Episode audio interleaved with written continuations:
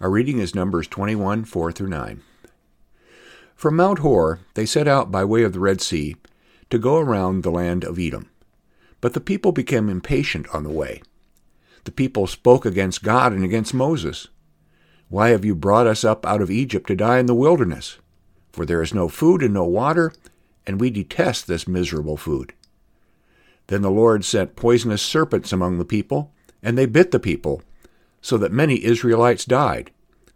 The people came to Moses and said, We have sinned by speaking against the Lord and against you.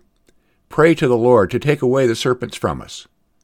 So Moses prayed for the people, and the Lord said to Moses, Make a poisonous serpent, and set it on a pole, and everyone who is bitten shall look at it and live. So Moses made a serpent of bronze, and put it upon a pole, and whenever a serpent bit someone, that person would look at the serpent of bronze and live.